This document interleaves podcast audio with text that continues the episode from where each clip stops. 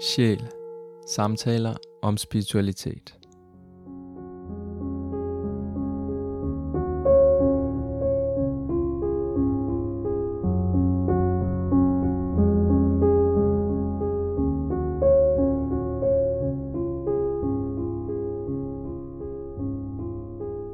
Mit navn er Susan. I over 20 år har jeg interesseret mig for spiritualitet. Nu vil jeg finde ud af, om spiritualitet virkelig kan gøre en forskel. Kan det gøre mit liv bedre? Kan det gøre vores verden til et bedre sted? Og kan det gøre en forskel for dig som lytter? Tag med mig ud på en rejse, hvor jeg vil møde inspirerende personligheder, som beskæftiger sig med spiritualitet. Jeg vil gerne høre deres bud på mine spørgsmål, og så vil jeg gerne vide, om de kan gøre en forskel i vores verden. Velkommen til Sjæl, samtale om spiritualitet. I dette afsnit møder du Niels Henrik Nielsen. Niels Henrik fortæller lige kort i uddraget her, hvad spiritualitet har betydet i hans liv som antroposof. de første spirituelle oplevelser. Men spirituelle oplevelser som nogen, øh, altså ikke på den måde, som man tit taler om det, når man taler om spirituelle oplevelser. Fordi der er det jo tit sådan noget med, at man har haft en eller anden oplevelse ud af kroppen, eller man har oplevet en eller anden form for væsner, eller lys, eller et eller andet. Øh, Sådan, sådan taler man jo tit om det, ikke også? Øh, ja. Men, men det her, det var, det var oplevelsen af, at livet i sig selv er spirituelt. Hmm. I resten af podcasten kan du høre Niels Henrik fortælle om, hvordan han mødte antroposofien som ung, og hvordan han i sit liv som musiker har oplevet musik som noget åndeligt. Senere, da han bliver lærer, betyder det åndelige menneskesyn også meget for, hvordan han er lærer. Endelig snakker vi også om frihed som et åndeligt begreb, og hvad det kan betyde for vores liv og verdensopfattelse. God fornøjelse. Velkommen til Sjæl, samtale om spiritualitet. I dag har jeg Niels Henrik Nielsen på besøg, og øh, velkommen til dig, Niels Henrik. Tak. Og øh, Niels Henrik, du er øh, lærer på Steinerskolen i Skanderborg, og så underviser du også øh, Steiner lærer og pædagoger på seminaret. Og øh, så har, er du også formand for Antroposofisk Selskab i Danmark. Og øh, i dag sidder vi her i min stue, øh, som er faktisk i en antroposofisk inspireret landsby. Øh, og vi sidder her i øh,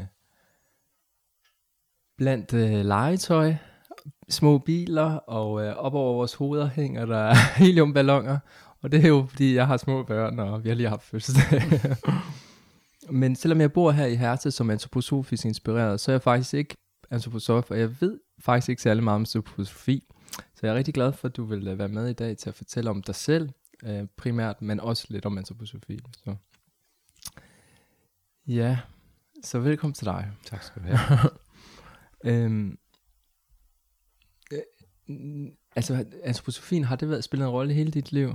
Altså, Ja, yeah, det har det sådan set. Ja. Det har det sådan set, ja. Fordi øh, umiddelbart efter jeg var færdig med gymnasiet, så tog jeg ud at rejse. Fordi jeg skulle væk fra, fra alt, jeg var i. Både øh, forældre og kammerater og alt sådan noget. Og så kom jeg til Skotland Nå, på øh, en Camp Hill, som Ja. jo på en måde minder lidt om det sted, som, som vi sidder øh, i nu, altså Hertha ja, som er sådan et, et bofællesskab, som øh, inkluderer øh, udviklingshemmede mennesker, eller mennesker med særlige behov, som det hedder i, ja. i Storbritannien. og det var antroposofisk inspireret. Okay. Så der, der blev jeg kastet ind i det. Og så har det egentlig fulgt mig siden. Da jeg, Så, så før det havde du ikke mødt antroposofien? nej, ikke som sådan. Du er ikke opvokset med den? Du har Nej. ikke gået selv på Steiner-skole? Nej. Og Nej. det? Nej. Nej. Men så var det et radikalt valg at tage som ung. Ja, men øh, det, det skyldtes, at, altså, at jeg egentlig gerne ville ud af det, jeg var i. Altså, jeg gik i gymnasiet, og jeg var egentlig ikke glad for det liv, jeg, jeg altså, Og hvor, hvor du opvokset? Hvor er det henne? i Silkeborg. I Silkeborg? Ja, ja. Nej, ja. men det var fint nok. Altså, Ja. det var ikke sådan for at på den måde komme væk fra, fra Mm, mm. forældre, men det var mere bare for, jeg skulle bare, Ja. der skulle ske noget andet. ja. Øh, og så havde min mor øh, hørt et, et øh, foredrag, en mand, der havde været i Skotland og havde besøgt det, var kommet tilbage til, til Silkeborg der, og så holdt han sådan et oplæg eller et foredrag om et af de her steder. Ja. Og så fortalte hun om det. Okay. Og så tænkte jeg bare med det samme, at det er der, jeg skal hen.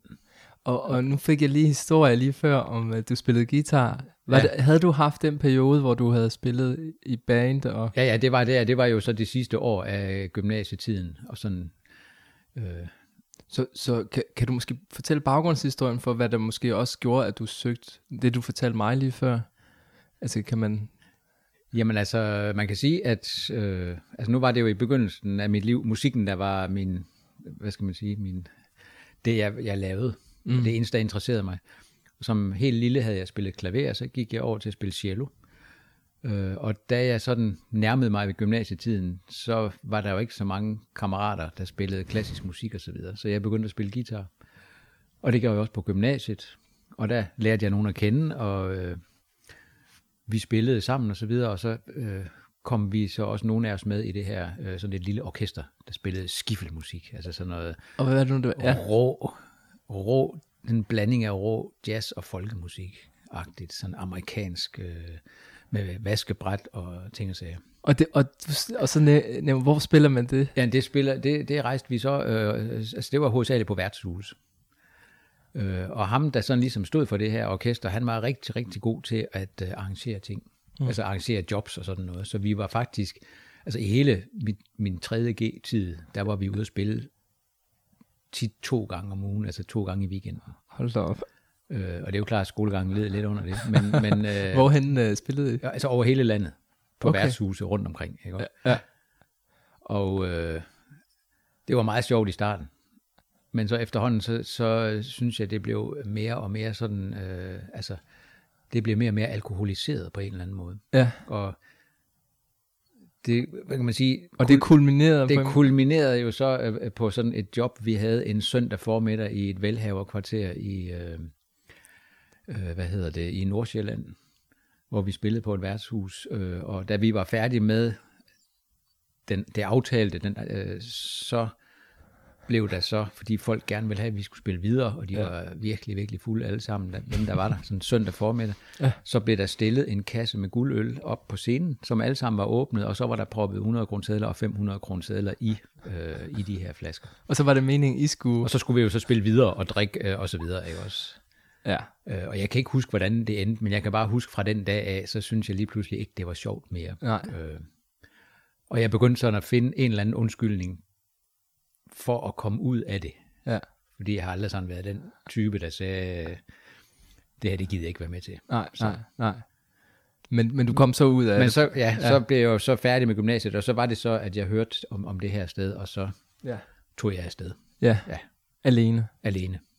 Og hvad, hvad var det, du mødte der på Camp Hill? Jamen for, altså- for snart, hvor mange år siden er det vist? Jamen det er jo, ja, det er så mange år siden. Det er jo så, hvad er det, 35 år siden? Eller Ja, sådan noget. ja. Jamen altså, hvad, ja, hvad var det, jeg mødte? Jeg mødte en helt, helt anden verden. Altså, altså hvor helt, helt andre mennesker. Mennesker med helt, helt andre øh, interesser, kan man sige. Øh, og jo frem for alt øh, en, en helt anden måde at leve sammen på. Altså, hvor, det var jo et fællesskab, som jo på en måde var meget mere end et fællesskab, end det, som for eksempel er her i Hertha, hvor man har sådan sin private bolig, øh, Mm. eller altså de mennesker, der boede i de her landsbyer, som bestod af forskellige sådan, huse, øh, de boede der alle sammen. Og man boede på værelser, man havde bare et værelse Okay. i samme hus, som, øh, hvor, hvor de øh, udviklingshemmede også boede. Og så Ja, ja, ja. Så det var i høj grad en livsstil. Det var en livsstil. Ja. ja. Vi fik jo ikke som sådan en løn eller noget. Nej. Altså, vi fik det, vi havde brug for, kan man sige. Og hvor længe var du der? eller? Jeg var der et, øh, det var meningen, jeg skulle være der et år. Ja. Og så øh, var jeg i tvivl, om jeg skulle øh, blive og så tage en helsepædagogisk uddannelse. Ja. Altså en, som pædagog for, for udviklingshemmede mennesker, eller om jeg skulle tage tilbage og så prøve at komme ind på musikkonservatoriet med min cello, Ja. som jeg var begyndt at spille på igen derovre. Okay. Så jeg blev et halvt år ekstra for at finde ud af, om jeg skulle blive eller ej. Ja. Og så tog jeg hjem. Og så kom jeg på musikkonservatoriet. hvor min lærer så øh, øh, tilfældigvis, eller hvad man nu kan man jo ikke lave anførselstegn her, i, men øh, tilfældigvis øh, var, også var antroposof. Altså, Nå. øh, Og hvor er vi i Danmark så? i Aarhus. Okay. Ja. ja. Så det vil sige, at den, den første lærer, jeg havde på musikkonservatoriet, han var også kan man sige, inspireret af Olaf Steiner. Og det, og det satte nogle spor i dig, eller Ja, hvad men gjorde det er det? jo hele, hele øh, altså jo, det gjorde det, fordi øh, det var så for alvor her, at vi har begyndt, øh, hvad skal man sige, at finde ud af, at, at musik, det, altså nu er det jo så den klassiske musik, jeg hovedsageligt har beskæftiget mig med, men altså musik, det er, det er mere. Altså musik er egentlig en spirituel ting, hvor man jo vil være tit tilbøjelig til, tilbøjelig til at sige, at det er at det er øh, svingninger, eller hvad det nu kan være, ikke også, øh, Mm, så mm, videre. mm, men, mm. men at musik, og særligt selvfølgelig, øh, hvad skal man sige, den, det jeg vil kalde den, den store musik, altså den her, de, de store klassiske komponisters musik, øh, Mm, mm.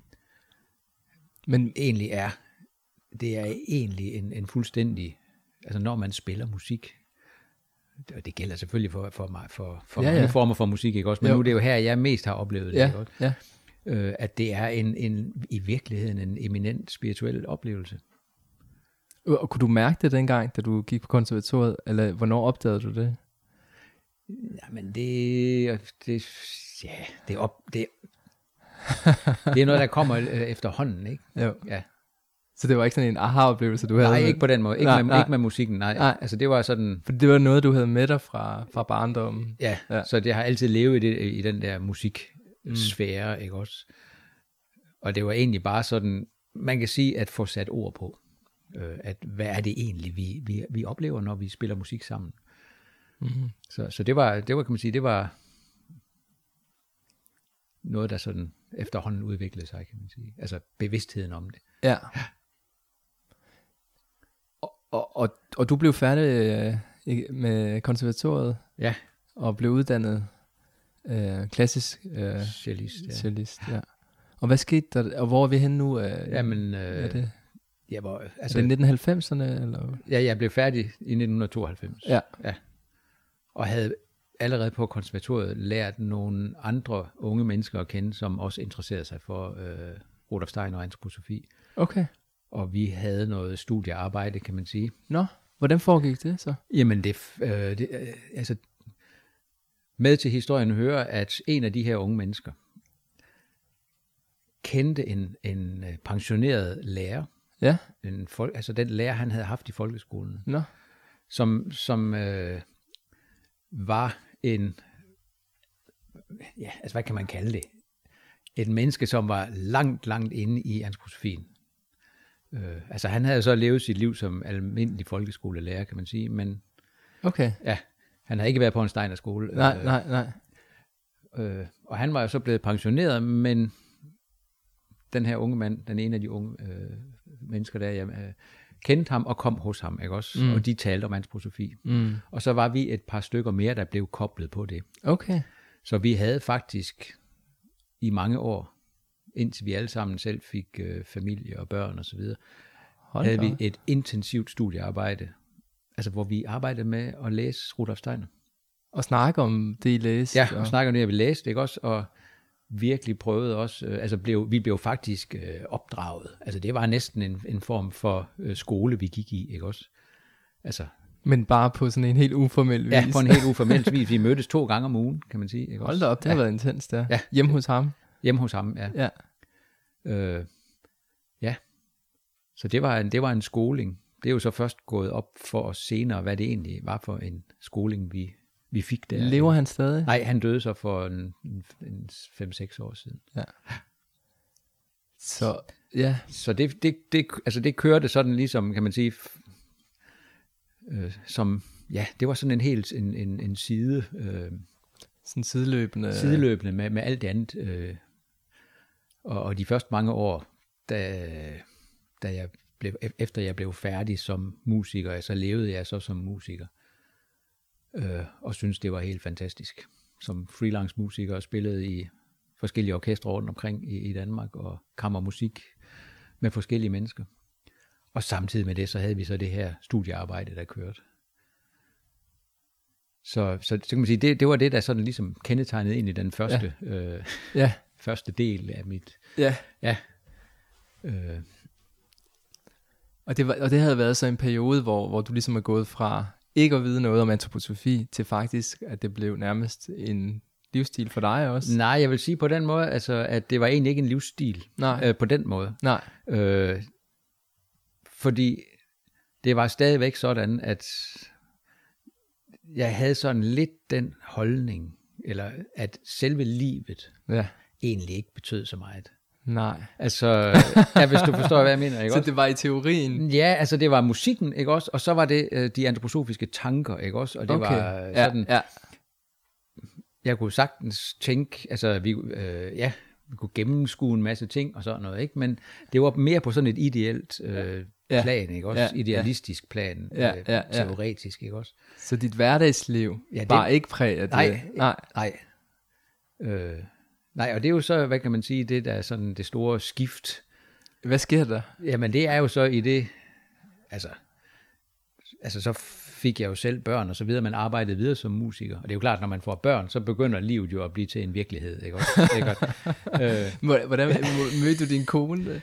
Hvornår ja, mødte jamen det, er, det, det, var, det var også det var det, det, den første tid på konservatoriet der. Nå, altså, okay. Vi begyndte på samme tid, ikke også? Hun er også musiker? Hun er også musiker, hun Ja. er pianist. Ja, Så øh, jo jo, så vi har okay. fulgtes lige siden. Fik I så børn i, i studietiden? Nej, eller? nej, det var, det var langt senere. Ja, okay. Ja, ja, vi, vi var sådan hørt til dem, som Ja. får børn i en sen alder. Ja, ja. ja. Så Okay, men, Men- så, ja. ja, det, det store skift, altså ud over selv at få børn, men, men det er jo ligesom igen et helt andet kapitel, ikke også? Men det Jo. store skift, det kom egentlig, da jeg så nærmest fra den ene dag til den anden blev lærer. Øh, jeg havde jo været cellolærer på Steinerskolen i, i Skanderborg, ikke også? Øh, og så blev jeg jo så spurgt om, om jeg ville være klasselærer i den første klasse, der skulle begynde. Øh, Og du havde ingen læreruddannelse? Nej, det havde jeg ikke. øh, og det er jo selvfølgelig vanvid. øh, men nu er det jo sådan, at altså på en privat skole, der, der kan man jo selvfølgelig ansætte Ja. dem, man vil. Ja. Ikke også? Ja. Og det er Øh. faktisk ikke noget, der er så atypisk. I hvert fald ikke i den periode. Altså det har man jo også gjort uh, på Ja. andre typer friskoler. Ja, men det er jo nemlig altså, Ja. ja. på enhver friskole, ja, på, øh, fris, friskole eller privat- friskoler, ja. Mener jeg. Ikke Ja. bare en friskole, men Nej. frie skoler. Ja.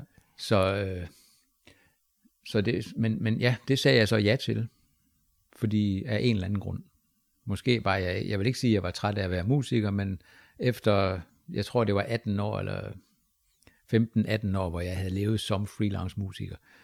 Så jeg begyndte måske også at savne øh, mere at være sådan et fast sted, kan man Ja. ja. sige. Ikke også? Jo, men, jo. Og så har jeg altid haft i baghovedet en forestilling om, øh, og det er måske også fordi, jeg kommer af en lærerfamilie, Nå, at det var egentlig også noget, der på en eller anden måde øh, måtte komme på et eller andet tidspunkt. Okay, også? ja, Så det kom... Øh, du kunne ikke undgå det mere. nej. og det var på en måde det store skift, ikke også? Fordi der, kan man sige, i det øjeblik, at man så blev ansat på en Steiner skole, så kom der lige pludselig sådan en, en øh, hvad skal man kalde det, en kobling mellem livet og så alle de her tanker og billeder og idéer, som man har, jeg havde levet i i mange år, ikke også? Øh, lige pludselig så var det øh, en virkelighed, ikke også? Okay. Øh, Hvordan, var- hvordan var det, og at der kom den kobling? jamen fordi, at lige pludselig så, så øh, hele den pædagogik, Ja, altså jeg tog jo selvfølgelig nogle kurser og, og så videre, ikke også? Så det Jo, var jo ikke jo. sådan, at jeg slet ingenting vidste overhovedet, ikke også? Nej, altså, nej, nej, jeg var nej. selvfølgelig blevet forberedt på det, ikke ja, også? ja. Øh, men jamen hele, hele pædagogikken øh, udspringer jo egentlig af det øh, syn på mennesket, som Rudolf Steiner han har, ikke også? Jo, jo. Øh, og på den måde blev det jo lige pludselig øh, virkelighed. Ja, Og så var det jo så, at, øh, at det var faktisk først på det tidspunkt, at jeg havde det, som jeg på en måde vil betegne sådan de første spirituelle oplevelser. Men spirituelle oplevelser, som nogen øh, altså ikke på den måde, som man tit taler om det, når man taler om spirituelle oplevelser. Fordi der er det jo tit sådan noget med, at man har haft en eller anden oplevelse ud af kroppen, eller man har oplevet en eller anden form for væsner, eller lys, eller et eller andet. Øh, Sådan, sådan taler man jo tit om det, ikke også? Ja, ja, ja, ja. Men, men det her, det var, det var oplevelsen af, at livet i sig selv er spirituelt. Mm. Øh, Hvordan? det, altså, nu, det det er jo ikke nogen øh, altså, hemmelighed, at det selvfølgelig var rigtig, rigtig svært øh, som uerfaren Ja.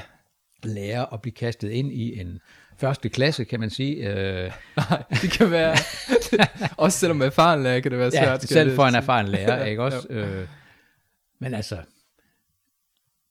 så der gik et stykke tid, ikke også, og vi arbejdede på sagen, og, og så, på, altså det gik i princippet, var det, øh, hvad skal man sige, altså, gik det fremad, kan man sige. Men jeg havde sådan alligevel en, en følelse af, hvad er det egentlig, jeg gør forkert? Ja, okay. Og altså, og så en eller, anden, en, en eller anden dag, eller en eller anden aften, eller sådan noget, så havde det var virkelig et spørgsmål, jeg havde, ikke også? Mm. Øh, uden, at, uden at stille nogen det her spørgsmål. Nej. Øh, sådan direkte, kan man sige, ikke også? Hvad er det egentlig, jeg gør forkert? Ja. Og så skete der det mærkelige, at næste dag, så øh, var der frikvarter, så stod jeg inde i klassen, og alle børnene var ude, jeg var ved at gøre et eller andet klar, og pludselig kommer der en af eleverne ind, en pige, det har så været i slutningen af første klasse, eller begyndelsen af anden klasse, eller sådan noget. Ja. Hun kommer sådan meget målbevidst hen til mig, Ja. og kigger op på mig, Ja. og så siger hun, Niels Henrik, jeg vil ønske, dit hoved sad nede i maven, og dine fødder sad på dit hoved. Og så gik hun resolut ud igen.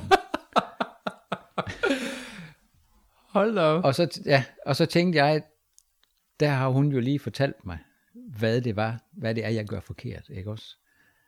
At mit hoved, altså, hvad kan man sige, at jeg egentlig, øh, hun, altså, hun siger jo egentlig, at din måde at være på over for os er alt for intellektuel, ikke også? Mm. Du må have dit hoved ned, øh, sagde hun i maven, men det er jo ned i hjertet, kan man sige, ikke også? Ja, ja, Ja. ja, ja. Og så må dine fødder, som jo egentlig er udtryk for vores handlinger og så videre, ikke også? Jo. De må jo så hænge sammen med det. Øh, så det, det var en, hvad skal man sige, det var virkelig en, for mig, en spirituel oplevelse. Fordi i det øjeblik, så gik det jo op for mig, at alt det, som Rudolf Steiner han taler om, Mm, mm. at vi om natten, så at sige, øh, jo træder ud af vores øh, krop, ikke? Altså mm. når, vi, når vi falder i søvn, og når vi, Mm. øh, hvor er vi så henne, kan man sige. Mm. Og der er vi jo et, et helt andet sted. Men vi er sammen med de mennesker, altså vi mødes med de mennesker, som, som vi egentlig lever vores liv sammen med. Mm. Og han taler jo også om engle og så videre, som i den forbindelse øh, virker med. Mm. Øh, og det kan jo være en, en, en teori. Altså mm. det kan være en, men i det øjeblik, at jeg oplevede det, så var det en fuld, altså det var en real spirituel oplevelse for mig, fordi jeg vidste, at det spørgsmål, jeg havde, Ja. det havde hun hørt Ja. om natten, kan man sige, Ja. ikke også? Ja. Ja. Og så kommer hun med svaret til mig næste dag, ikke Ja. også? Ja. Øh, Ja. Ja. Så, det, så det var det var en oplevelse, ikke også? Men det er da også, øh, at det er eleven, som jo, altså så bliver rollerne jo også vendt på hovedet. Ja, jo jo, og, og, og det bekræftede jo også øh, bare øh, over for mig, at i virkeligheden, og det er jo også en ting, som øh, Rudolf Steiner taler om, altså det med, at vi står over for hinanden, og der er en lærer, som er voksen, Ja. og øh, et barn, som er et barn, kan man sige, det er egentlig en illusion. Mm. Fordi øh, i virkeligheden, så er det jo to øh, åndelige væsener, Mm. Som står over for hinanden, Ja. øh, hvor den ene bare har været længere tid på jorden end den anden. Ja. Men det behøver jo ikke betyde, at, at barnet er, hvad kan man sige, U- uvidende. uvidende. Nej, Ja. ja. fordi i, øh, hvad kan man sige, i, i virkelig henseende, ikke også i åndelig henseende, så kan det menneske jo, som egentlig er et barn, jo være langt mere vidende, end den, som den, den voksne er, kan man sige. ikke? Mm. Det, men det er så en anden type viden. Jo jo, det er jo klart, ikke også? Og Ja. det er jo ikke den måde, Ja. den, i den situation er det jo ikke en bevidst handling fra nej, barnet. Nej, Det er ligesom om, at det er så noget højere, øh, der, der fører det også. jo, også? jo. Men hvad, ja, så, så, så, så der har du lige fået den besked, og hvad, hvad gør det ved dig så i dit virke så? Dagene, ugerne, månederne efter? Hvad? Jo, men altså, det, øh, Altså dit lærervirke? Ja. ja. Når, du har, når du har haft en oplevelse, hvad, går du så hjem og tænker, nu må jeg lave det hele om? Eller, ja, det er, jo, det er jo lidt det, ikke også? Okay. Altså frem for alt jo prøve øh, at komme fra, øh, altså man kan sige, teknikken, vil jeg sige, det var, det var jo så at transformere fra den her altså sådan mere intellektuel Ja. tilgang, ikke også, til altså at være meget mere i tale i billeder, kan man sige, ikke også? Men, men var det ikke ind at ramme noget meget personligt? Altså, Jo, fordi det Ja. var det jo, ja. fordi så var det jo også en forandring i dig. Jo, jo, det var jo på en måde en, en rystelse, ikke også? Både fordi, at det var noget, der ramte min person, kan man sige, eller mit, Ja. mit væsen, ikke også? Ja, ja, Det var den ene side af det. ja. Og så den anden side, selve den her hele Ja. situation, kan man sige, ikke også? Okay. At Ja. det er faktisk, altså det spirituelle, det, er- det er en realitet, ikke også? Mm, mm. Okay. Så jeg havde altså en lignende anden oplevelse, hvis der er tid til Ja, den. ikke ja, også? Fordi det er jeg, der. Ja. For det, og det var så lidt senere, øh, som egentlig bare bekræftede den, den første, Ja. kan man sige. Ikke Hvor også? længe har du undervist der? Ja, men det er, øh, det er stadigvæk sådan på samme tid, måske Ja. en måned eller to senere, kan man Okay, sige. ja. Øh, jeg kan ikke helt huske det nøjagtigt Nej, nu, ikke også? nej. Men øh, det var nemlig sådan, at der var en elev i klassen, en pige, som øh, var meget, meget vanskelig. Ja. Og øh, der havde været et arbejde med, med forældrene og sådan noget, og, og øh, der var blevet lavet sådan et ultimatum, Ja. at øh, om en måned, altså nu, får, nu, nu har I en måned til at få styr på, Ja, ja, ja. på jeres barn, kan man Ja, sige. Ikke ja, ja. også? Øh, og, og det var ikke særlig sjovt, og jeg skulle skrive rapporter om, hvad, hvad, en gang om ugen, øh, hvad, hvad der nu var sket og sådan noget. Jo, jo, jo. Øh, og på den ene side var det meget, meget vanskeligt. På den anden side, så øh, havde jeg også et, et eller andet særligt forhold til, til den her elev. Ikke Ja, også? Øh, ja. Men så kom jo så, var der gået en måned, så var, havde jeg et møde med ledelsen, og vi blev enige om, at, øh, at den her elev Mm. ikke kan gå her. Ja. Det var en fredag eftermiddag. På vej ud af døren, så møder jeg en kollega, som bare lige sådan henkaster og spørger, hvordan gik det? Fordi hun, det var sådan en, en der var lidt inde over, ikke også? Ja, Ja, så, hvordan ja. ja. gik det så? Og så sagde vi, blev enige om, at det ikke kan gå. Og så, så sagde hun, er du sikker på, at det er det rigtige? Øhm, og så kørte det jo videre, og så var jeg hjemme hele weekenden, og jeg tænkte ikke på andet end det. Og til sidst så besluttede jeg, fordi det kunne jeg jo så gøre som klasselærer, så sige, nej, selvfølgelig skal hun blive. Ja. Selvfølgelig skal hun blive i klassen. Og det besluttede jeg øh, søndag aften. Ja.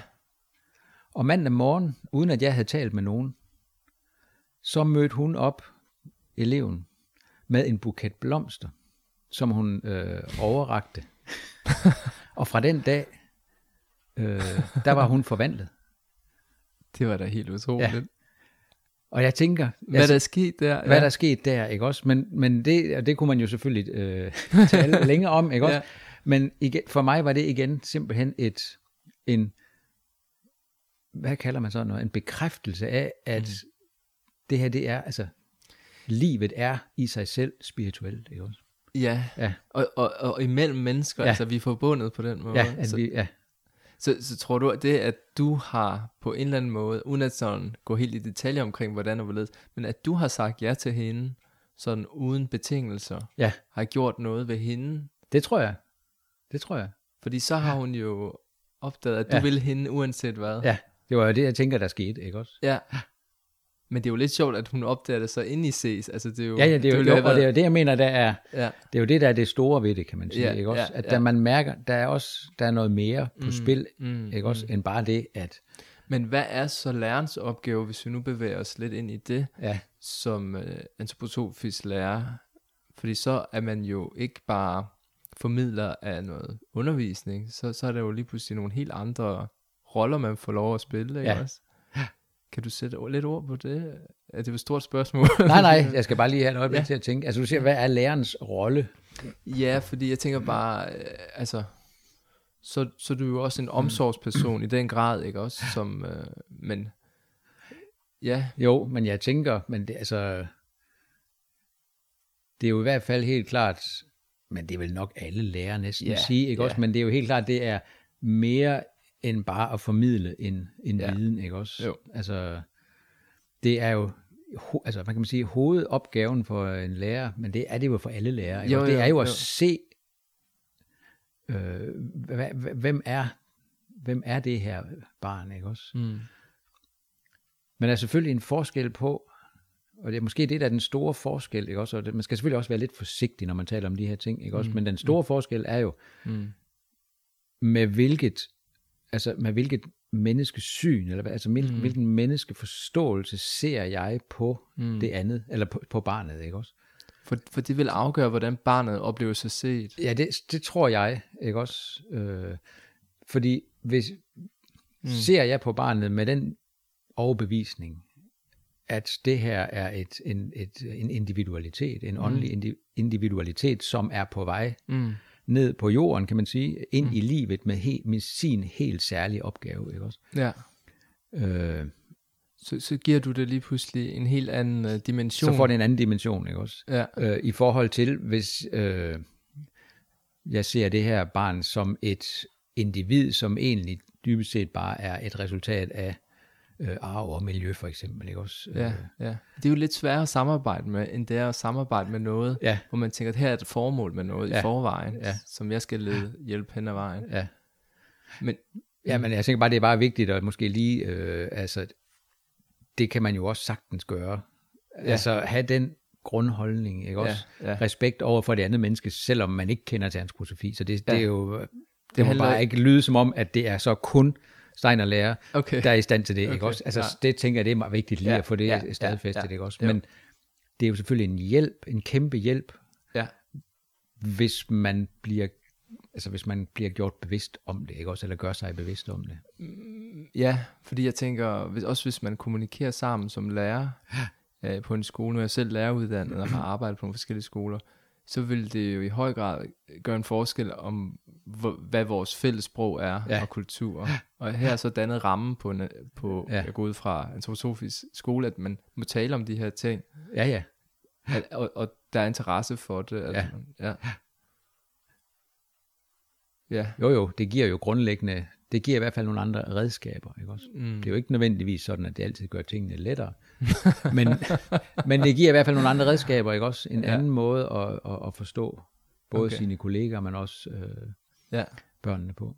Men hvordan udviklede dit arbejdsliv så sidenhen, og, og hvordan med spiritualiteten? Blev du ved med at være en sammenhæng, og kunne du mærke, altså fordi så var du lærer først, og, og senere kom du til at undervise andre lærere, nye lærere. Ja. Hvor- Hvordan kom det i stand? Jamen altså, ja, det er jo igen sådan, hvor man tænker sådan helt nøjagtigt, hvordan det kom i stand, er nogle gange svært at sige, ikke også? Men, Ja. ja. men altså, det endte jo med, at den klasse, som jeg var klasselærer for, øh, blev delt i to øh, i løbet af tredje klasse.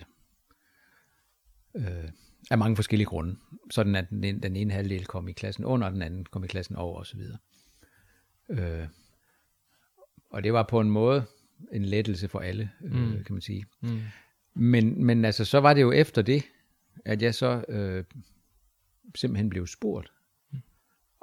Øh, der, fordi at, at det seminarium, der, der var Ja. på øh, lærer, altså den der læreruddannelse, den havde haft sådan et dyk, og nu skulle der komme en ny start, kan man sige. Og der blev jeg jo så spurgt, om jeg ville træde ind i det arbejde. Okay.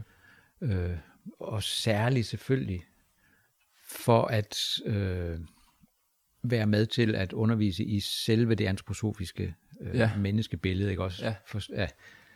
Og det er jo lidt sjovt, at, øh, men var det på grund af den opdragelse, som du kalder det, du havde haft af, af den her tidligere folkeskolelærer, som du havde mødt, ja, det kan godt være, at det hænger sammen med det, ikke også? at, at, at man kunne mærke, at du havde en baggrundsviden, Ja, som... det vil jeg næsten tro, at det hænger sammen med det, ikke også? Ja, ja. Okay. Og hvordan øh, beskriver du så din spiritualitet så sideløbende? Har det så... Har den hele tiden været der så siden? Har du kunne mærke, øh, altså det her... Ja, nu, hvad, det er også, hvordan definerer vi spiritualitet, men ja. Ja. den her kontakt til til, til en dybere side af tilværelsen øh, i dit virke, så i løbet af årene? Ja, det synes jeg, for, altså, øh, og, altså, der er sådan en, en, en altså det, særligt hvis, altså, nu har jeg alt, altså jeg tror ikke, der har været nogen aftener eller nogen dage, hvor jeg ikke har arbejdet med, med de her ting, ikke også, i de sidste 35 år. Det er meget sjældent, at jeg sådan ligesom springer over, ikke også? Okay. Men, men altså... Og hvordan gør du så? Jamen altså, det er jo... Det er jo det her, at, at, at jo selvfølgelig på den ene side fordybe sig i, i forskellige øh, tanker, ikke også? Altså, ja. Og så, læse. Og læse, ikke også? Men også fordybe sig i det, kan man sige. Så det ikke bare er at, er at læse, men faktisk mm. at fordybe sig i det, ikke også? Mm, mm. Øh, sådan at det bliver til en oplevelse. Mm. I en, altså, og det er jo en vigtig ting. Og hvordan gør du helt konkret? Så sidder du hver morgen og aften og læser et stykke tekst, og så lukker øjnene? Og... Ja, for det kan det jo for eksempel være, ikke også? Ja. Tænker og stiller spørgsmål til det, ikke også? Okay. Forsøger at trække tråde også til, til ting, man har oplevet, kan man sige, ikke også? Okay. Øh, ja. Sådan at der opstår de her sammen, altså der opstår sammenhænge, kan man sige, ikke også? Ja. Og, og, og, og det er, altså, hvad kan man sige, den her fordybede eftertanke, det er egentlig, øh, øh det, altså det, det er egentlig det, som øh, Rudolf Steiner kalder meditation, kan man mm, sige, ikke også? Mm, mm. Øh, at man fordyber sig i øh, nogle tanker, fordyber sig i nogle billeder, kan man sige, ikke også? Og, mm, mm. og det kan man jo gøre mere og mere, ikke også? Ja. Ja. Men en ting, som har været virkelig, øh, hvad kan man sige, afgørende for mit vedkommende i hele det arbejde. Fordi man kan jo, man kan jo hurtigt tænke, at det er jo enormt, øh, altså man kan tænke, at det er selvop, eller hvad hedder sådan noget? Det er noget, man gør for sig selv. Ja. Men, men en, en tanke, som, eller, som, som kom, kommer fra øh, Rudolf Steiner, som gjorde et kæmpe indtryk på mig, ja. og som ændrede egentlig, kan man sige, hele min, eller jo, jeg kan altså, jo, ændrede egentlig mit syn på, på hele alt det arbejde med det såkaldt spirituelle, hvis man kan sige det på den måde. At dybest set, så er det sådan, altså, så får du, altså det er egentlig ikke fordi, du selv skal have noget ud af det. Så når du sidder med meditativ praksis på den måde, så ja, er det ikke for din egen skyld? Det er ikke for min egen skyld. Nej. Fordi frugten af det arbejde, ja. den tilfalder andre mennesker. Mm. og, og, og det, var, det, det er en banebrydende tanke for mig. Ikke også? Øh, og nu gælder, det gælder jo alle livsområder, men der, der er sådan en, en, en, en, en fortælling eller en historie fra Steiners tid. Så var det sådan en lærer, men det kunne lige så godt have været alle mulige andre øh, ting, men hun var så elev af Steiner, kan man sige, og fik mm. øvelser og meditationer af ham. Ikke også? Okay. Øh, og så arbejdede hun med det. Ja. Og så var hun lærer samtidig med. Ja. Fik en meget vanskelig klasse. Ja. Så virkelig vanskelig. Ja. Stor klasse, ikke også? Ja. Øh, og efter to år, så kommer hun fortvivlet til Steiner. Og siger, nu har jeg arbejdet med de her, to, med, med de her øh, ting i to år. Og der er intet sket. ikke også? Jeg kan ikke mærke nogen udvikling overhovedet, eller noget som helst. Ikke også? Ja. Og jeg har fordybet mig. Jeg har, altså, og så siger han bare til hende, jamen prøv at se på deres klasse. Og klassen, fra at være en fuldstændig kaotisk, vild klasse, havde forandret sig ikke også til at være en fuldstændig harmonisk, øh, disciplineret øh, og så videre klasse. Ikke? Og der peger han jo på, mm. jamen, det er jo ikke fordi, du, altså, du skal ikke selv have noget ud af det. det, at du gør det, frugten af det, tilfælder andre mennesker, ikke også? Okay. Og det, det, det er jo et bane, altså det synes jeg, det er virkelig en, en, en hvad skal man sige, tank, ja, tankevækkende, ja, banebrydende ja. måde at se tingene på, ikke også? Ja, ja. Men altså alt det her meditative arbejde og så videre, det gør man, altså det er ikke for din egen skyld. Nej, nej. Men, men det, er det også en befrielse at tænke sådan? Ja, det synes jeg da, det er. På den ene side. På den anden side er det også et ansvar. Ja. Ja. Hvorfor? Jamen fordi, at man lige pludselig, kan man sige, det er jo så det næste skridt, ikke også? At, Ja. at det pludselig går op for en, at det, der sker inde i dig, eller uden for dig, hvordan man nu ser på det, ikke også, har en betydning for andre mennesker. Mm. Altså, Ja, ikke? jo, altså, jo. Så hvis du går og Ja, handler og gør, le- lever dit liv bare for din egen skyld, så, Ja. så, så betyder det faktisk noget for andre. Ikke, ikke øh, kun sådan rent i det fysiske, ikke også? Men, men faktisk for andre menneskers øh, mm, indre liv. Ikke? Og, og, så du kan ikke, øh, altså, det er jo sådan altså, en ting, som Steiner også tit taler om, ikke også? Hvor han, han altså, taler om det her med, at man siger, at tanker er tolvfri. Altså forstået på den måde, at hvad du tænker mm, om andre mennesker, det er jo, det er jo lige meget. Altså så længe du ikke siger det, mm, så ved de jo ikke, at du tænker det. mm, Altså, så jeg, jeg kan sagtens sidde og tænke om dig. ja. Øh, altså, altså, ikke, du er lidt mærkelig, ikke også? ja. Altså, bare jeg ikke siger det, ikke også, så gør Ja. det ikke noget. Ja. Men min, den følelse, der er forbundet med det, mm. og den tanke, Mm. uanset om jeg siger det eller ej, Mm. så virker det. Øh. Og det synes jeg er en væsentlig ting. Ikke Ja, også? ja. Ja, det hænger jo også meget godt sammen med den kristne tænker Ja. tankegang, ikke også omkring, uh, hvordan, altså, som, som man hører i Bibelen, ikke? Jesus, der siger, man skal, øh, man skal ikke engang tænke på at gøre det Nej, onde. nej, det er jo nemlig det, Ja, ikke også? Ja. ja. Fordi det er jo lige før, at i samme øjeblik, du har tænkt det, Mm, i samme øjeblik har du faktisk næsten gjort det, ikke også? Mm. Altså, du har i hvert fald gjort det på et andet plan, ikke også? ikke? Hvad er det for et plan?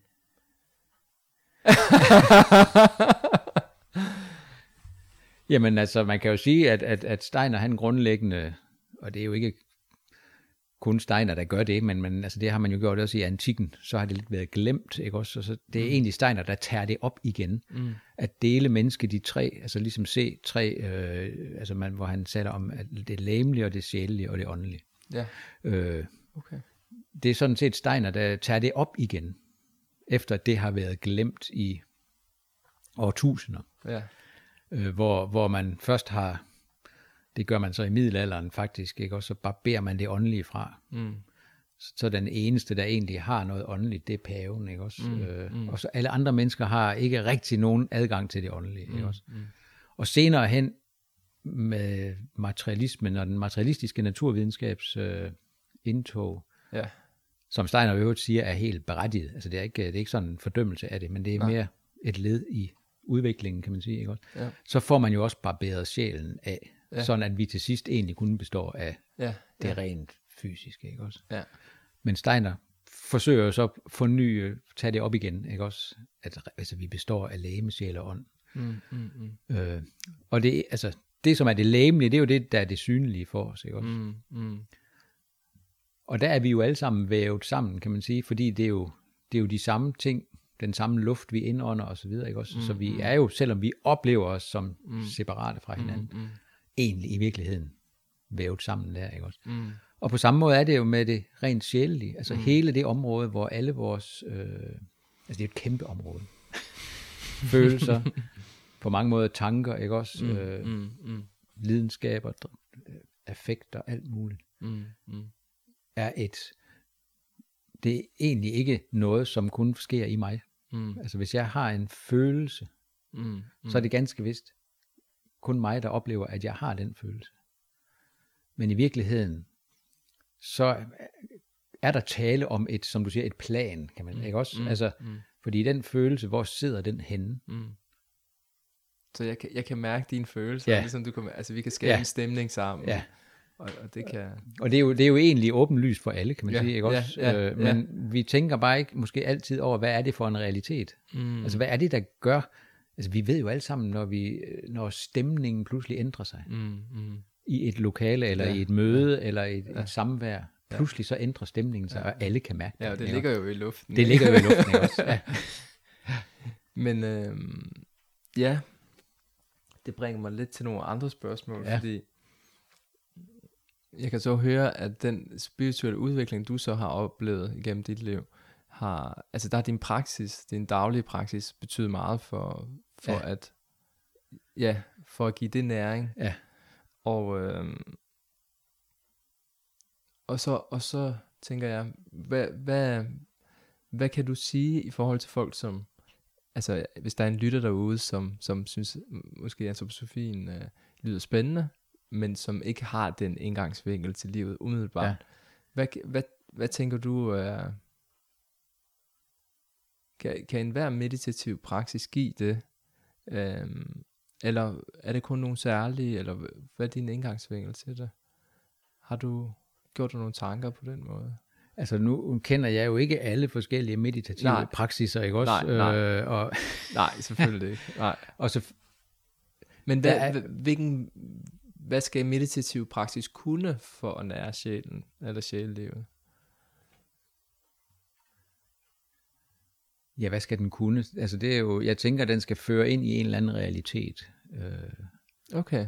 øh, altså om det nu er en, en, Ja. en altså jeg tror, og det kender jeg, men det tror jeg, det kender jeg fra mig selv også, ikke også? Jeg tænker, faren, og det, det kan også være ved det antroposofiske, ikke også?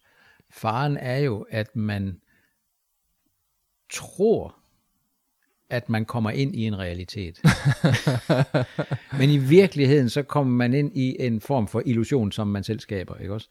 Øh, Ja. øh, Forestillinger ja, om, det, ja. ja, ikke også? Øh, og der tænker jeg, altså, en, en, men det er jo alt sammen, en, det er jo en vej, vi alle sammen går, ikke også? Altså, Men hvad er så for, for, forskellen på forestillinger og altså illusioner og realitet? Altså hvordan mærkes det? Hvad er, hvordan skiller du? ja, jamen det er jo svært at sige, ikke også? Ja. Det er jo, det er jo Ja. virkelig et kunststykke, kan man sige, Ja. og, og, og, eff- øh, arbejde sig ind i, at man, Ja. at kunne skelne mellem, hvornår er noget en illusion, ikke også? Mm, altså det kan jo også bare være en tanke, ikke Ja. også? Hvornår er en tanke egentlig pludselig blevet noget, som ikke har noget med virkeligheden at gøre? Ja, ja. Øh, det kender vi jo alle sammen, ikke også? Jo, jo, jo, jo. Det, det, altså i det små og i det store, ikke også? Jo, jo, jo. Og det kan være de fortællinger, vi skaber om os selv, Ja, om for eksempel, hvem ikke er også? jeg, ikke? Ja, det, det er jo også en typisk ting, ikke også? Jo, jo. Og der tænker jeg ikke, der findes nogen sådan, hvad kan man sige, at øh, sådan manual for det. Nej. Jeg tror simpelthen, det er et spørgsmål om, at en virkelig samvittighedsfuld øh, efterprøven hele tiden, Mm. om hvorvidt det, som jeg oplever lige nu, er det, har det noget med virkeligheden at gøre? Ikke også? Er det en realitet, eller er det en illusion, jeg skaber for mig selv? Mm, mm. Nej, der er ikke nogen let vej. Nej, det er der ikke. Men altså, jeg tænker måske, det der er det, det, den, det særlige ved antroposofien, Ja, øh, hvis man taler om en vej, øh, og hvis noget skal have realitet, kan man sige, ikke? og så tænker jeg, at det er det, at det, det må have en betydning for ens liv. hvordan det... Jamen altså, at, at Jamen altså, at hvis man, hvis man nu gør forskellige erkendelser, ikke også? Ved hjælp af Rudolf Steiner, kan man sige, ikke også? Ja, Fordi vi, ja. vi, Og hvad kan det være et eksempel på det? Bare for lytterens skyld. Lige, ja, det er jo det. Ja, det er jo, det er jo Erkendelse om... Jo, men altså, det, det kan jo, hvis man nu tager det sådan helt overordnet, kan man sige, jamen hvis det nu virkelig går, du indser, det er rigtigt, at mennesket består af læme, sjæl og ånd, Ja, ikke også? ja. Man får en åndelig oplevelse af det. Ja, jeg altså, er du- du- faktisk sjælen. Ja, det kan, det kan, man, det kan du jo godt opleve, ikke også? Ja. At det her, det er sandt. ja. En, er det en dybere bevidsthed, eller skal Ja, vi ikke ja, en opvågning, vil jeg sige. En opvågning. Det er jo en opvågning til noget, der allerede er der. Ja, okay. Det tænker jeg, det er en væsentlig. Det er Ja. det første skridt, Ja. ikke også? Jeg Ja. vågner op til noget, der allerede er der. Ja, Det går op for mig, jamen det er jo, det er jo sandt, ja, at jeg har et læme, og jeg har en sjæl, og jeg har en åndelig del også, ikke også? Øh, jeg har et jeg, ikke også? Øh, mm, mm. Og når det så, altså hvis det er blevet til en, en oplevelse, ikke også? En, ja. Så må jeg jo på en eller anden måde også indrette mit liv efter det. Mm. Sådan at, at tingene, de øh, bliver, hvad skal man sige, integreret i hinanden, ikke også? Ja, Fordi det kan jo ikke, altså hvis, hvis, hvis jeg godt ud fra en eller anden form for, hvad kan vi sige, ånd, halvåndelig øh, indsigt, eller hvad man skulle sige, mm. øh, ved, at noget er rigtigt at gøre, mm, ikke også? mm, mm, mm.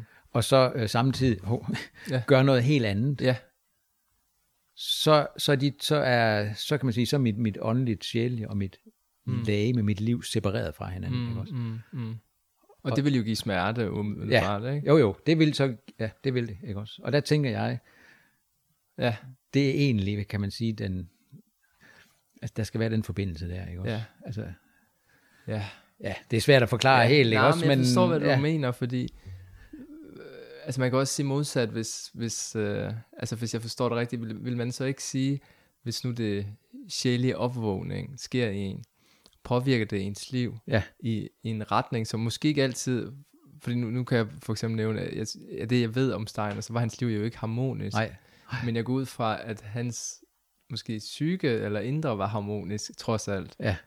Så, så, så det er måske ikke, hvordan vores liv, er det rigtigt forstået, hvordan vores liv ser ud udadtil, men hvordan vi selv står i livet. Ja, Kan, kan, det, kan det tolkes sådan? Det, det tror jeg godt, det kan tolkes sådan, ja. jeg. Okay. Og så, øh, ja, og så særligt også, tænker jeg, altså det var jo så helt specifikt for Steiner også, ikke også? At han hele tiden, altså det er jo også et væsentligt aspekt af antroposofien, kan man sige, ikke også? Ligesom det også er af mange andre øh, retninger, ikke også? Men at man hele tiden forholder sig til, øh, altså hvad der kommer fra livet. Mm. Altså hvilke spørgsmål kommer der, ikke også? Mm. Altså det er jo egentlig også det, man kunne kalde karma, kan man Mm, sige, ikke også? mm. Hvilke spørgsmål stiller livet? I, I form af de hændelser, der får... I form af hændelser, ikke også? I for, også i form af direkte spørgsmål, kan man Ja. ja. sige. Ikke også? Men netop også, Ja. altså, sådan at på en måde at, at lære at læse livet, ikke også? Mm. Og det tror jeg måske, ja, det var meget interessant egentlig at se det på den måde.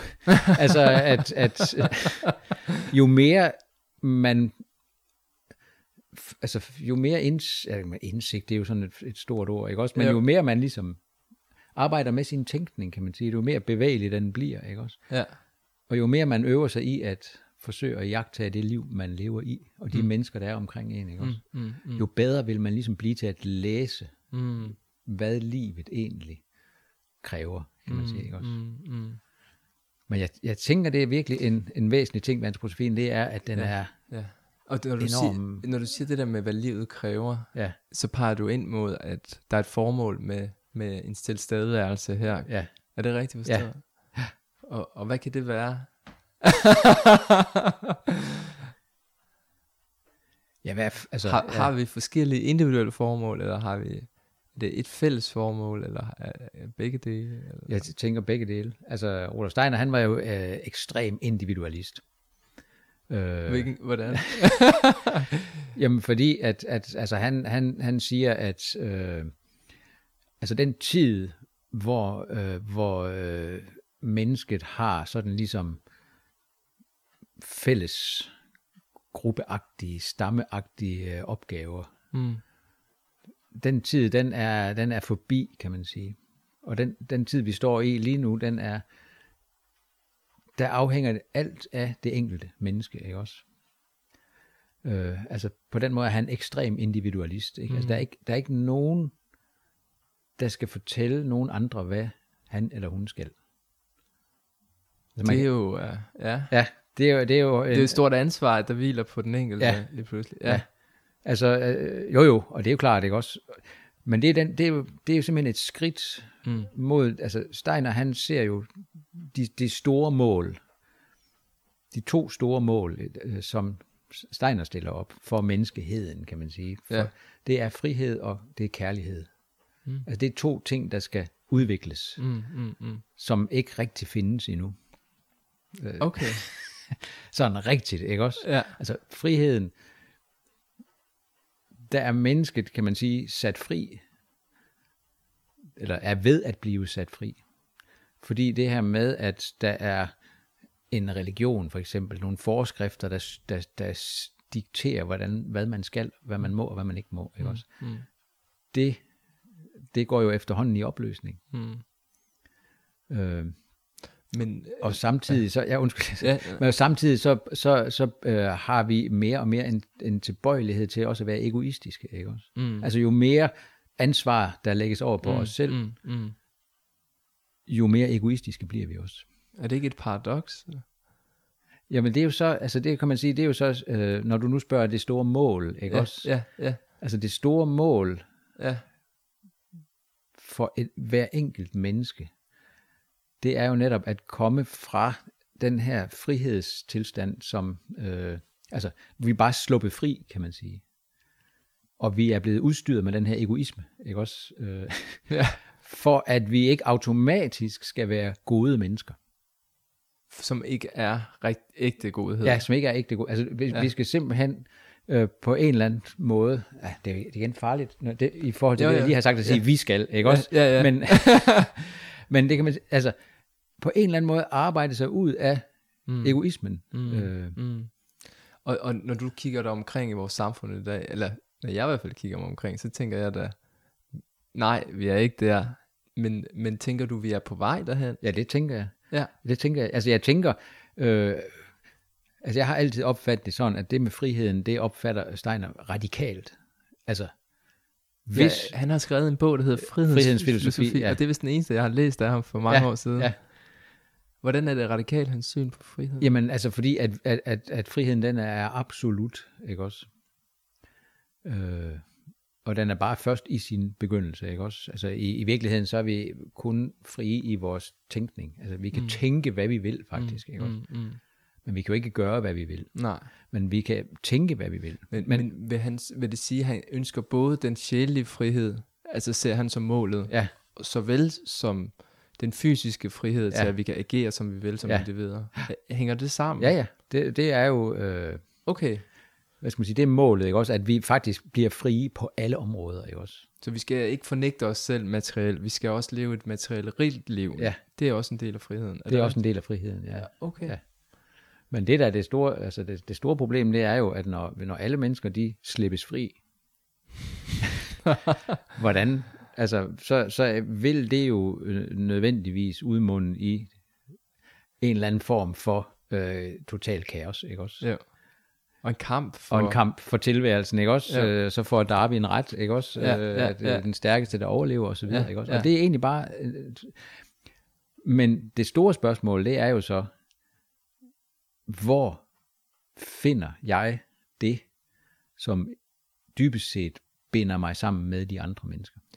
Altså det, jeg tænker, det er det, altså den ja. radikale frihed, det er, at vi på en måde nu bliver koblet fuldstændig ud af kosmos, ikke også? Mm, mm, Og koblet øh, ud i for, af forbindelsen af, med andre mennesker. mm, mm, Med, altså simpelthen for, at vi mm, bevidst mm, mm, ud fra os selv mm. kan finde finde det, der forbinder os med andre. Ikke? Ja, og du, bruger- du bruger din håndbevægelse, som lytterne jo selvfølgelig ikke kan se, men, men, øh, men det, der, der, der bruger du, når du siger, kobler os op på bevidstheden, så, så, så bruger du dine hænder omkring dit hoved og sådan, og, og jeg tænker, øh,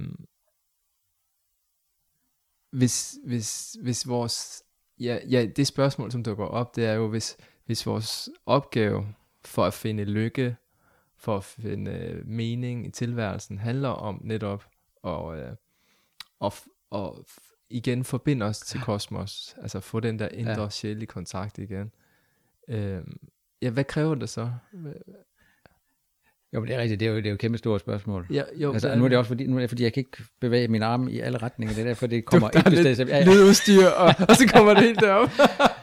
Men, men hvad hedder det? Nej, fordi i virkeligheden, så skulle man jo her, ikke også? Ja. altså, han er ved maveområdet. Ja, ja, ja. hjertet. Ja. Men nej, nu sagde du, øh, ja, fordi, ja, altså vi kan jo godt tage et skridt mere, kan man sige, ikke også? Mm, Fordi mm. i virkeligheden, så er det målet ikke at finde sin egen lykke. Nej, Altså øh, i, Nej. For, øh, sådan som Ja. Steiner beskrev det. Ja. I virkeligheden så er målet langt mere omfattende. Fordi, øh, altså nu bliver det måske meget kompliceret, ikke også? Men, men øh, Steiner beskriver det jo sådan, at mennesket i virkeligheden er universets øh, ypperste øh, værk. værk. Ja. Og, og, og nu bliver vi så stillet fri med henblik på, ud fra den her frihed, ikke at finde tilbage til kosmos, fordi det er jo sådan, det er egentlig ikke det, der sådan dybest set er Steiners tanke. Nej, okay. Steiners tanke er, at øh, efterhånden som vi så vågner op, så er der en anden opgave, der ligesom vil gå op for os. Hvis man kan sige sådan. og det er, at det faktisk er menneskets ansvar mere og mere at føre hele evolutionen videre. Mm. Altså at det kun vil ske gennem mennesket. Mm. Og vi kan jo se, den måde, som vi behandler naturen på og hinanden på, så kan man sige, at, at den opvågning er ikke, øh, Mm. den er vi ikke rigtig. Nej. Vi kan godt have den teoretisk, ikke også? Men, men i virkeligheden, så er tinden på universet, på kosmos, eller hvad man nu skal kalde det, det er mennesket. Og nu er den store evolution, hvis man kan sige det på den måde, er faktisk øh, øh, gået, altså stanset på en måde, ikke også? Mm. Og venter nu på, at mennesket øh, vågner. Og ud fra sin frihed, ikke også? Og ud fra sin vågnende bevidsthed, Mm. og selvfølgelig ud fra sin, øh, i sidste ende, kærlighed, ikke også? Til, øh, ja, øh, at bliver i stand til at føre udviklingen videre, altså bliver i stand til at skabe, ikke bare det ud fra sig selv, altså det, det bliver ud fra sig selv, men det bliver ud fra en, en viden, en indsigt, øh, øh, altså Ja. han, øh, han har, øh, altså, han siger et sted, hvor det allerede finder sted i det små, Mm. det er for eksempel i kunsten. Mm. Altså, hvor man kan sige, hvis en kunstner maler en plante, Mm. Mm. så er planten sådan, som den er blevet, som, øh, som fysisk skabning, Mm. Mm. aldrig sådan helt nået sit, den når aldrig helt sit højdepunkt, ikke også? Mm. Altså enhver ting, der træder ind i en fysisk tilværelse, Mm. Mm. bliver begrænset Mm. af, af tidens og rummets øh, Ja. omstændigheder. Ja. Ja. Og kunstneren kan så egentlig se, hvad der lever i den her plante. Altså, mm. hvad ville den egentlig gerne blive til, Mm. hvis det er en plante for eksempel. Ikke Ja, også? ja, ja. Og når kunstneren så øh, maler sit billede af planten, Mm. så skaber han egentlig planten videre. Øh, og det kan man sige, det er måske et lille billede på, øh, Mm. hvad den store, omfattende... Øh, Mm. Mm. Mm. Mm. Vil det sige, at vi aldrig når i mål? Jamen, det er jo ikke til at sige. og det er, jo- altså, det er jo ikke til at sige. Nej. Fordi netop altså det her med, at friheden den er radikal, kan man Mm. sige. ikke? Den er absolut. Mm. Så hvad der kommer til at ske i sidste ende, det kan man ikke sige. Fordi så, så hvis det var sådan, at selv sådan en som Rudolf Steiner kunne sige, Mm. hvordan det bliver, Mm. helt altså på alle, så vil, så vil, det jo, så vil friheden jo være en illusion. Mm. Så han har kun givet nogle ganske, altså sådan nogle øh, rammer og nogle skeletter for, hvordan det kunne se ud i fremtiden. Ikke også? Men hvordan det i virkeligheden kommer til at se ud, det afhænger af mennesket. Skal vi lade det være sidste ord, Niels? Det synes jeg. Tak fordi du øh, vil deltage. Ja, selv tak. Det var berigende. Ja, jamen, jeg synes først lige, vi var gået i gang. vi må fortsætte en anden Ja. gang. Så. Hej igen. Ja, hej.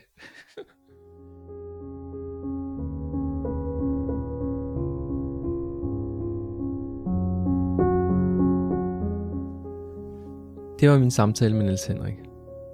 I næste afsnit kan du møde Nilo Zoe Johansen, som er forfatter og journalist. Hun fortæller her i uddraget om, hvordan spiritualitet har betydet noget for hende i en af sine oplevelser med liv mellem liv, en sjælerejse, som hun var på.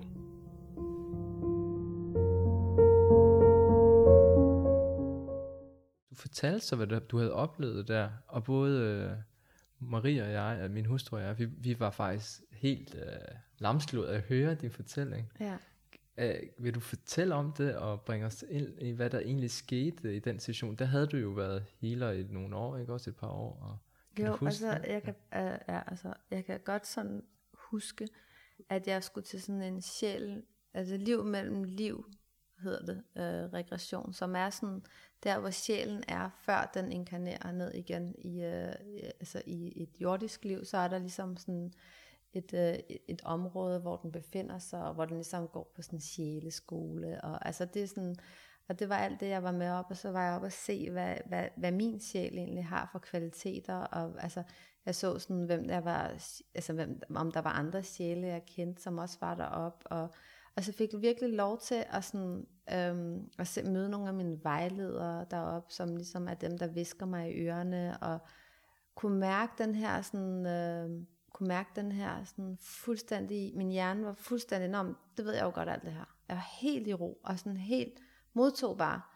Og det virker jo, altså det virker jo virkelig syret, når man så sidder her, og så, når, når, hvordan kan du så nogensinde være i tvivl? Nå, men det er man jo bare som menneske. Det er jo sådan på, på en måde et livsvilkår, men, men der i den der trance, altså hyp, hypnotiske tilstand, der kunne jeg jo virkelig, nå, okay, så skulle jeg op og snakke med nogle veje. Jeg ved- havde nærmest ikke nogen spørgsmål, og du ved, jeg har altid så mange spørgsmål, men jeg havde nærmest ingen spørgsmål, fordi jeg vidste jo godt, nå, men alt er jo godt. Eller sådan noget. Altså, fordi man bare er i den der sådan bliss. alt er jo så fint, men, men jeg fik nogle rigtig fine svar. Og jeg fik, sådan, fik lov til at se, at jeg netop ikke kun er det her menneske, som har haft alt, altså har haft hele den her historie, men jeg faktisk også er en, sådan, en sjæl, som har en helt, en helt anden dagsorden og en masse ting, jeg gerne vil. Jeg så i virkeligheden min råstyrke, hvor den kom fra, altså, og hvor, og, hvor, hvor vild en sjæl, altså, ikke bare jeg er en vild sjæl, men hvor vild sjælen er, ja, ja, altså, ja.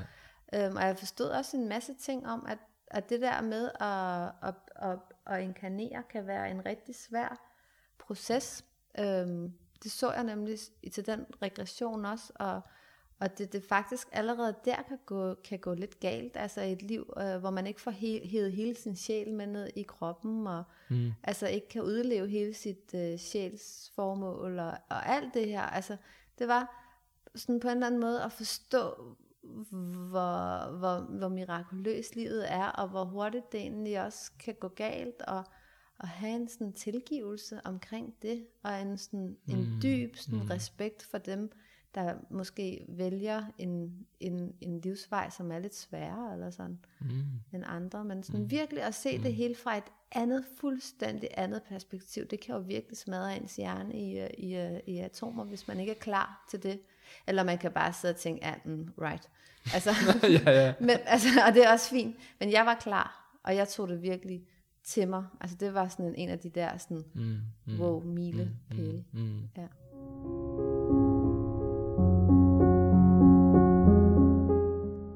Du har lyttet til Sjæl samtale om spiritualitet. Planlagt, produceret og afviklet af Solution. Musik af Jakob Matteo. Du er velkommen til at gå ind på sjæl.dk for at læse om mine møder med mine gæster, min blogindlæg, mine healinger foredrag, kurser og andet, jeg laver. Tak fordi du lytter med.